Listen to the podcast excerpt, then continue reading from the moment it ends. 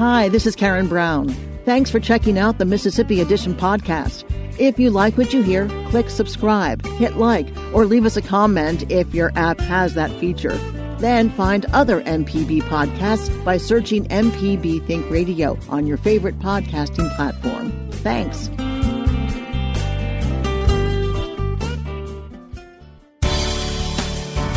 Good morning. It's 8:30 on Friday, October 25th. I'm Karen Brown and this is Mississippi Edition on MPB Think Radio. On today's show, new polling this week shows a slight lead for Tate Reeves in the race for governor. But with Jim Hood still in striking distance, hear the pollsters' analysis of the race. Then we're talking public education with the candidates for lieutenant governor. And performer, designer, and artist Nick Cave talks to us about his new exhibit opening in Jackson. That's all coming up. This is Mississippi Edition on MPB Think Radio.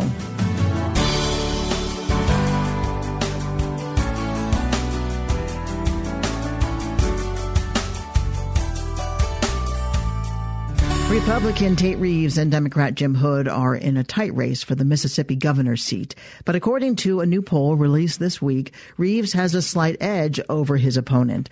The poll from Mason Dixon Polling and Strategy shows the two major party candidates are strongly divided along racial lines. Hood leads 80% to 7% among African American voters. Reeves leads Hood by a margin of 66% to 24% among whites. Brad Coker is is the managing director of Mason Dixon and talks about the race. First of all, it's it's close.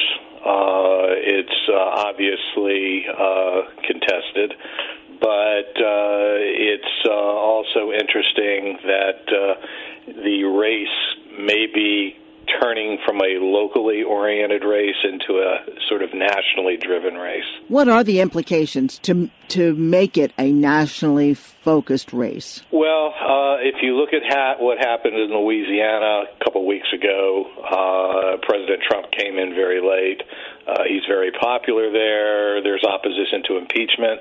And uh, he basically rallied the Republican turnout, uh, which kept incumbent Democrat uh, John Bel Edwards well below 50%, forced him into a runoff, and uh, the two Republican candidates combined got 52% of the vote.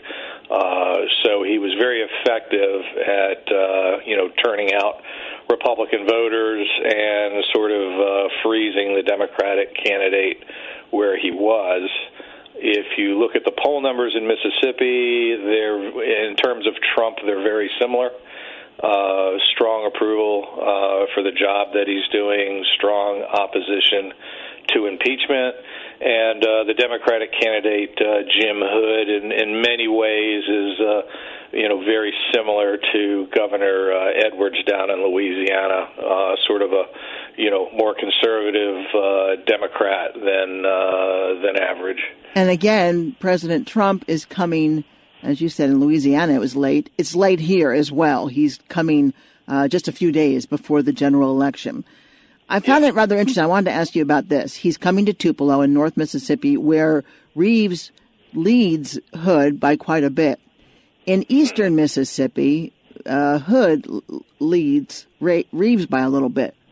Mm-hmm. Wouldn't it be beneficial to have the president come to a part of the state where Reeves is uh, has fewer support or fewer votes, less support? That's used to be the conventional wisdom, uh, but what we're seeing right now, uh, the way politics are, not just uh, in Mississippi but all over the country, is that these are you know base-driven votes. It's more about turning out your supporters than it is persuading other voters to switch candidates. Uh, you know, people seem to have dug their heels in on one side or the other, and it's really because these these races have become turnout battles, and that's what happened in Louisiana. Uh, President Trump didn't change any minds; he just got more like-minded voters to go out and vote on on their Saturday uh, primary. Let's talk about methodology for a moment. Uh, Jim Hood says your poll was weighted with too many Republicans. How did you choose your sample and why? Well, there's no party registration in Mississippi, so you know there is no way to measure, you know, how many quote unquote Republicans there are. But keep in mind, we're we're surveying people who are likely to vote in a general election, and uh, so any percentage that someone would argue, uh, had a higher percentage of this group or that group. Uh, you you can't really measure it because it's not registration, it's it's turnout. Um, so, you know, there may be more Republicans in the, in the sample than average. I'm not saying that there is, but that might reflect, uh, you know, more interest on the part of Democratic voters uh, or Republican voters, and make them uh, more likely to turn out. Well, also there are many more Republican voters in Mississippi. Yeah, I don't. I, I don't think the sample uh, in a, in a large way uh, is inaccurate. I think you know you can argue it, within the margins that well you know we should have had another percentage point or two of African American voters or a percentage point or two less African American voters. When you take the numbers and you do little adjustments like that, it rarely changes anything more than about a half a point when you get up to the top statewide numbers. Uh, so it, it, those things those things get over magnified than than they really are.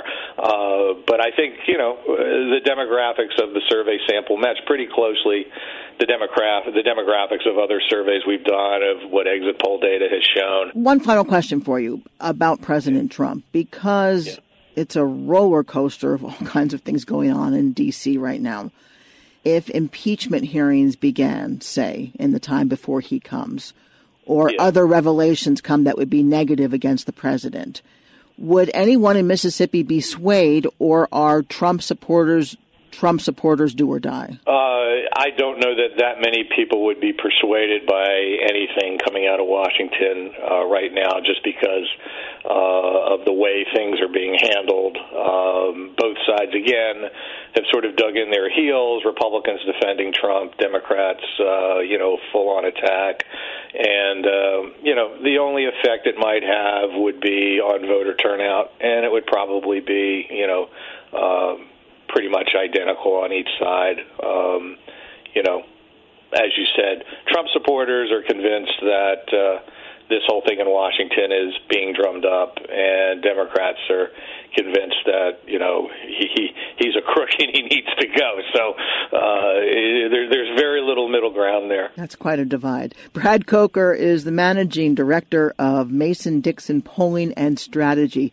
Thank you so much for your insight on this. Thank you. Coming up, we're talking public education with the candidates for lieutenant governor. That's next. This is Mississippi Edition on MPB Think Radio. This is Mississippi Edition on MPB Think Radio. I'm Karen Brown. Candidates in the race to be Mississippi's next lieutenant governor are sharing their plans for improving public education in the state. In a moment, we'll hear from Democratic candidate Representative Jay Hughes. But first, Secretary of State Delbert Hosemann is the Republican nominee. He talks about his priorities with Wilson Stribling of MPB's At Issue. Well, we have uh, a pretty large one. We're going to start with uh, teachers' pay raises every year. For some reason, we've gotten into a habit of uh, funding them the last year. And what happens is we balance it off the budget at that time, so it gets decreased, quite frankly. The whole education budget does. We're going to fund all of our collaboratives uh, right away. Those are our pre K collaboratives. There's about 9,000 children that are not in any form of daycare anywhere in Mississippi.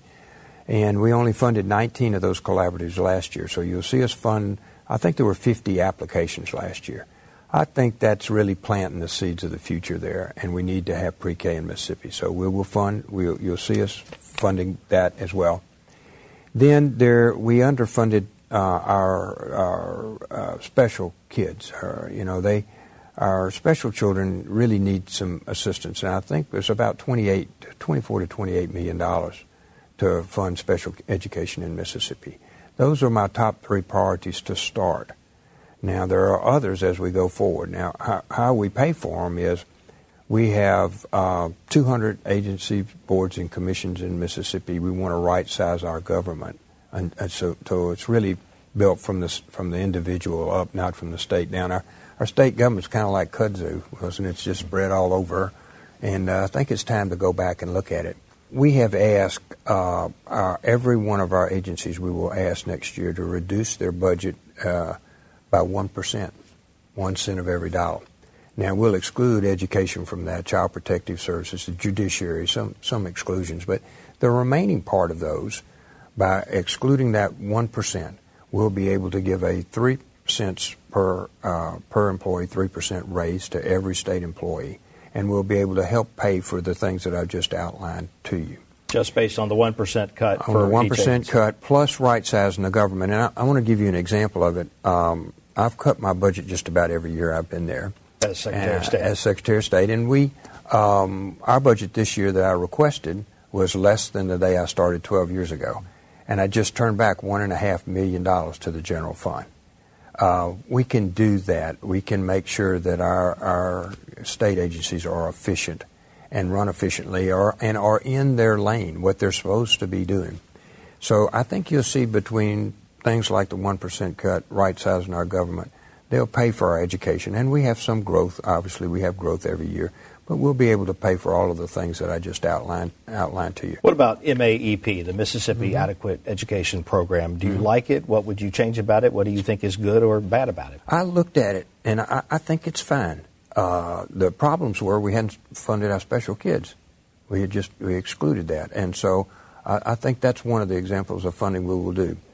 I, I don't want to sit here and tell uh, the citizens of Mississippi we're going to fully fund the MAEP next year. I'm going to tell you we'll get a lot closer than we did this year, and the next year we'll get a lot closer to that. And I hope by the end of our four-year period that we'll be right on the bu- bucket for funding education fully, not only our special needs kids, but our teachers and the others that are there. Um, we can get there. We'll get there in Mississippi. It's going to take me a little while, a year or two, to right size the government. Just hang with me as we go through that process. You, you mentioned special needs uh, mm-hmm. students. What about the uh, special needs vouchers? Your opponent is against expanding that voucher or scholarship program that takes some public school money, gives it to families to go and spend on another private school, perhaps, or another institution that can address their uh, special needs if they believe that institution could do it better. Yeah, I, you, are you in favor of that? No, I don't think we expand vouchers. I, I've never really said that. Let me tell you what I am in favor of, and I want to be real clear about this. In many of our schools, we do not have adequate coverage for special needs kids. Autistic children are not getting what is federally mandated by the law. They're supposed to be getting the same things that we get, or a program designed so that they can reach their potential. Not only is it federally ma- mandated to me, it's morally mandated. That's what we ought to be doing as a state is making sure those children, every teacher that I talk to says it's about the child.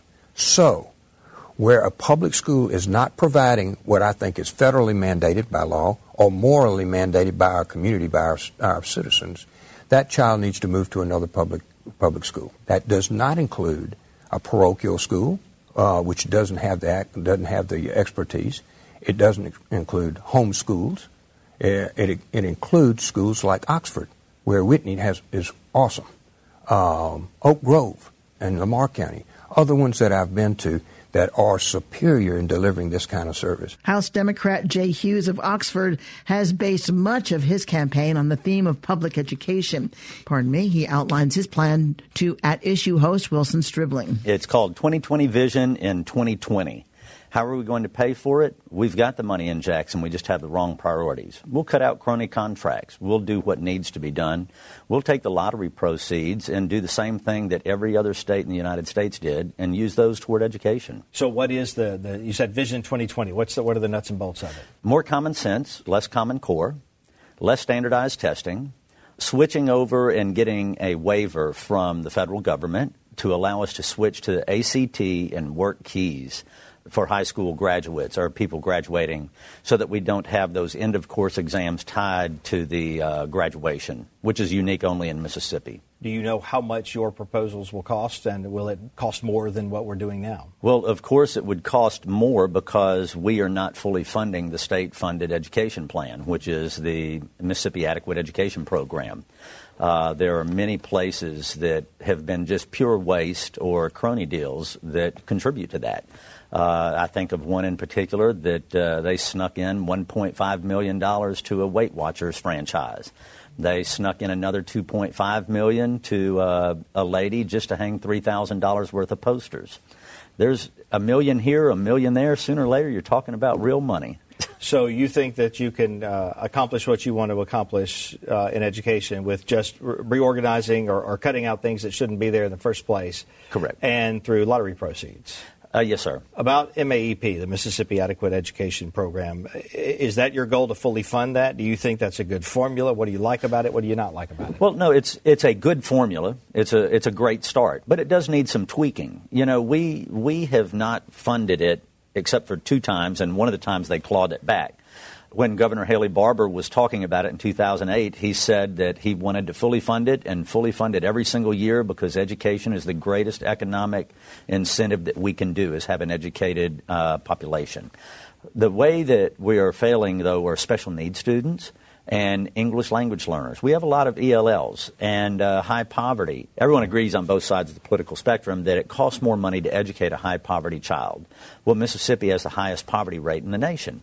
When you underfund local schools, what happens is those that don't have a tax base in their community, they can't raise the taxes. So the schools have fewer teachers, older buses, older buildings, less resources. Do you have plans to reduce the opportunity or achievement gap between low income students and high income students, white students and black students? Well, I, I disagree that it's white students and black students. There's, there's, a, there's an achievement gap based on income. It may look just that it's a racial issue in certain school districts, but the reality is there's achievement gaps between those, the haves and the have nots. Uh, I can speak more clearly about it than most because I'm in Oxford, and Oxford has the highest achievement gap in the state of Mississippi. Uh, I've taught in those schools. I've, I've seen them, and you know, everyone comes to school with a different set of baggage. You know, nobody knows what's been going on in that family. For some of them, these children might be the babysitter at home. They might be the victim of abuse at home. They might not have a parent at home we do need to do something different than we're doing to close that achievement gap. One of the key things is making sure that all students, regardless of their district, have access to the same resources. Going back to my district, every single uh, student in our district gets a Mac computer.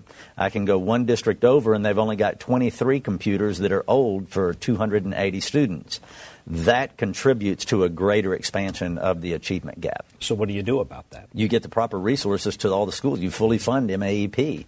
You stop paying so much to the unfunded mandates and the testing coordinators and this therapist and this counselor, and we get back to educating a child. We, we cut down on all of the testing, the standardized testing, the benchmark testing, the practice testing, and we let teachers teach because nobody knows those 30 children in that classroom, or 22, or 18, better than a quality teacher at the front of that school class.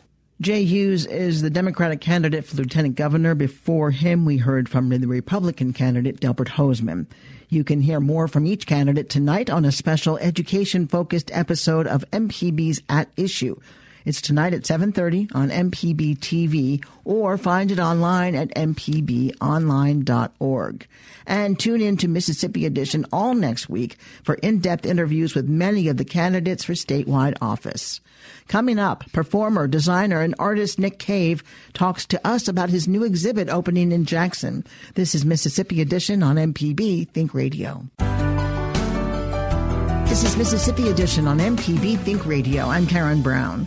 To call artist Nick Cave's work eclectic is accurate, but at the same time, it isn't enough. Vibrant with color and creativity, Cave's work also asks members of the audience to invest themselves in his artistic process, to think about its context. An exhibition of Cave's work, Feat, is opening this week at the Mississippi Museum of Art in Jackson. Nick Cave talks with us about his work. From sculpture to painting to installation to performance. So I'm really sort of working across all genres. How do you think your childhood informed your artistic future? Tell us about your childhood. You know, my childhood, being raised with seven siblings, all boys, all one year apart, you know, right there we were very connected, very much part of building our lives together and, and being compassionate. But I think it's really parents not getting in the way of what we desire to spend our time doing. I was always making and creating things. I would always make for my mother, like every holiday, I made her card.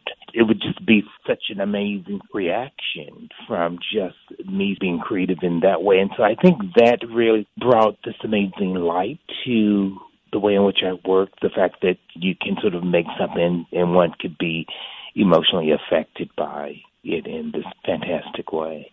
And as you said, you're a sculptor, a painter, mm-hmm. a dancer, a performance artist. You do installation. How do you decide what you're doing when you're painting? Do you paint for a while or do you paint and then do performance art and then do a sculpture? You know, what I tend to do is depending on what the subject matter is. And for me, it's finding the means necessary to support the idea. So it may not work necessarily in a painting as opposed to this idea needs to be developed in a, a form of a sculpture or you know this idea of what i really want to say comes clear in a performance. So it really depends on uh, what's currently going on and how i feel to talk about what's going on politically in the world country. Describe one of your fabric sculptures. I'm not sure our listeners understand what that is.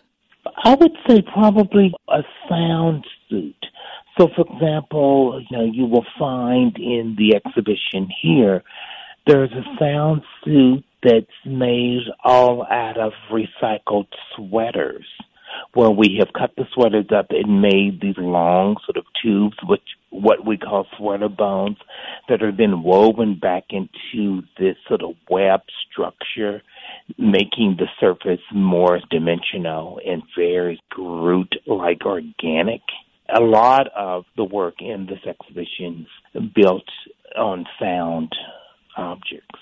What will we learn about you through this exhibition?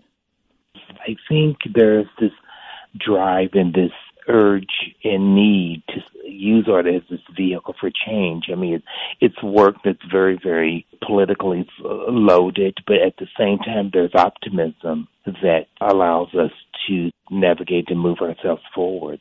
Is there a centerpiece? Is there a favorite piece that you have in this exhibition? I think it's not that there's a favorite piece, but I think the show you'll find yourself moving through the exhibition where there are these sort of amazing icon sort of moments, these anchored pieces that will force you to want to sort of just stop and sort of take in. So the show is really designed in a way in which I force the audience to move through and really engage themselves in cultural experience. The show opens up with 10 sound suits on this platform. So you just walk into this ah moment. Nick Cave's exhibition is featured at the Mississippi Museum of Art. Thank you very much, Nick. Thank you. Thanks for listening to the Mississippi Edition podcast from MPB News and MPB Think Radio. Don't forget to subscribe if you haven't already, and if your app lets you, leave a comment or review. We really do appreciate it. Remember, you can always get in touch with MPB News on Facebook and Twitter, and fresh episodes of the podcast are posted every weekday morning. I'm Karen Brown. Thanks for listening. This is Mississippi Edition from MPB Think Radio.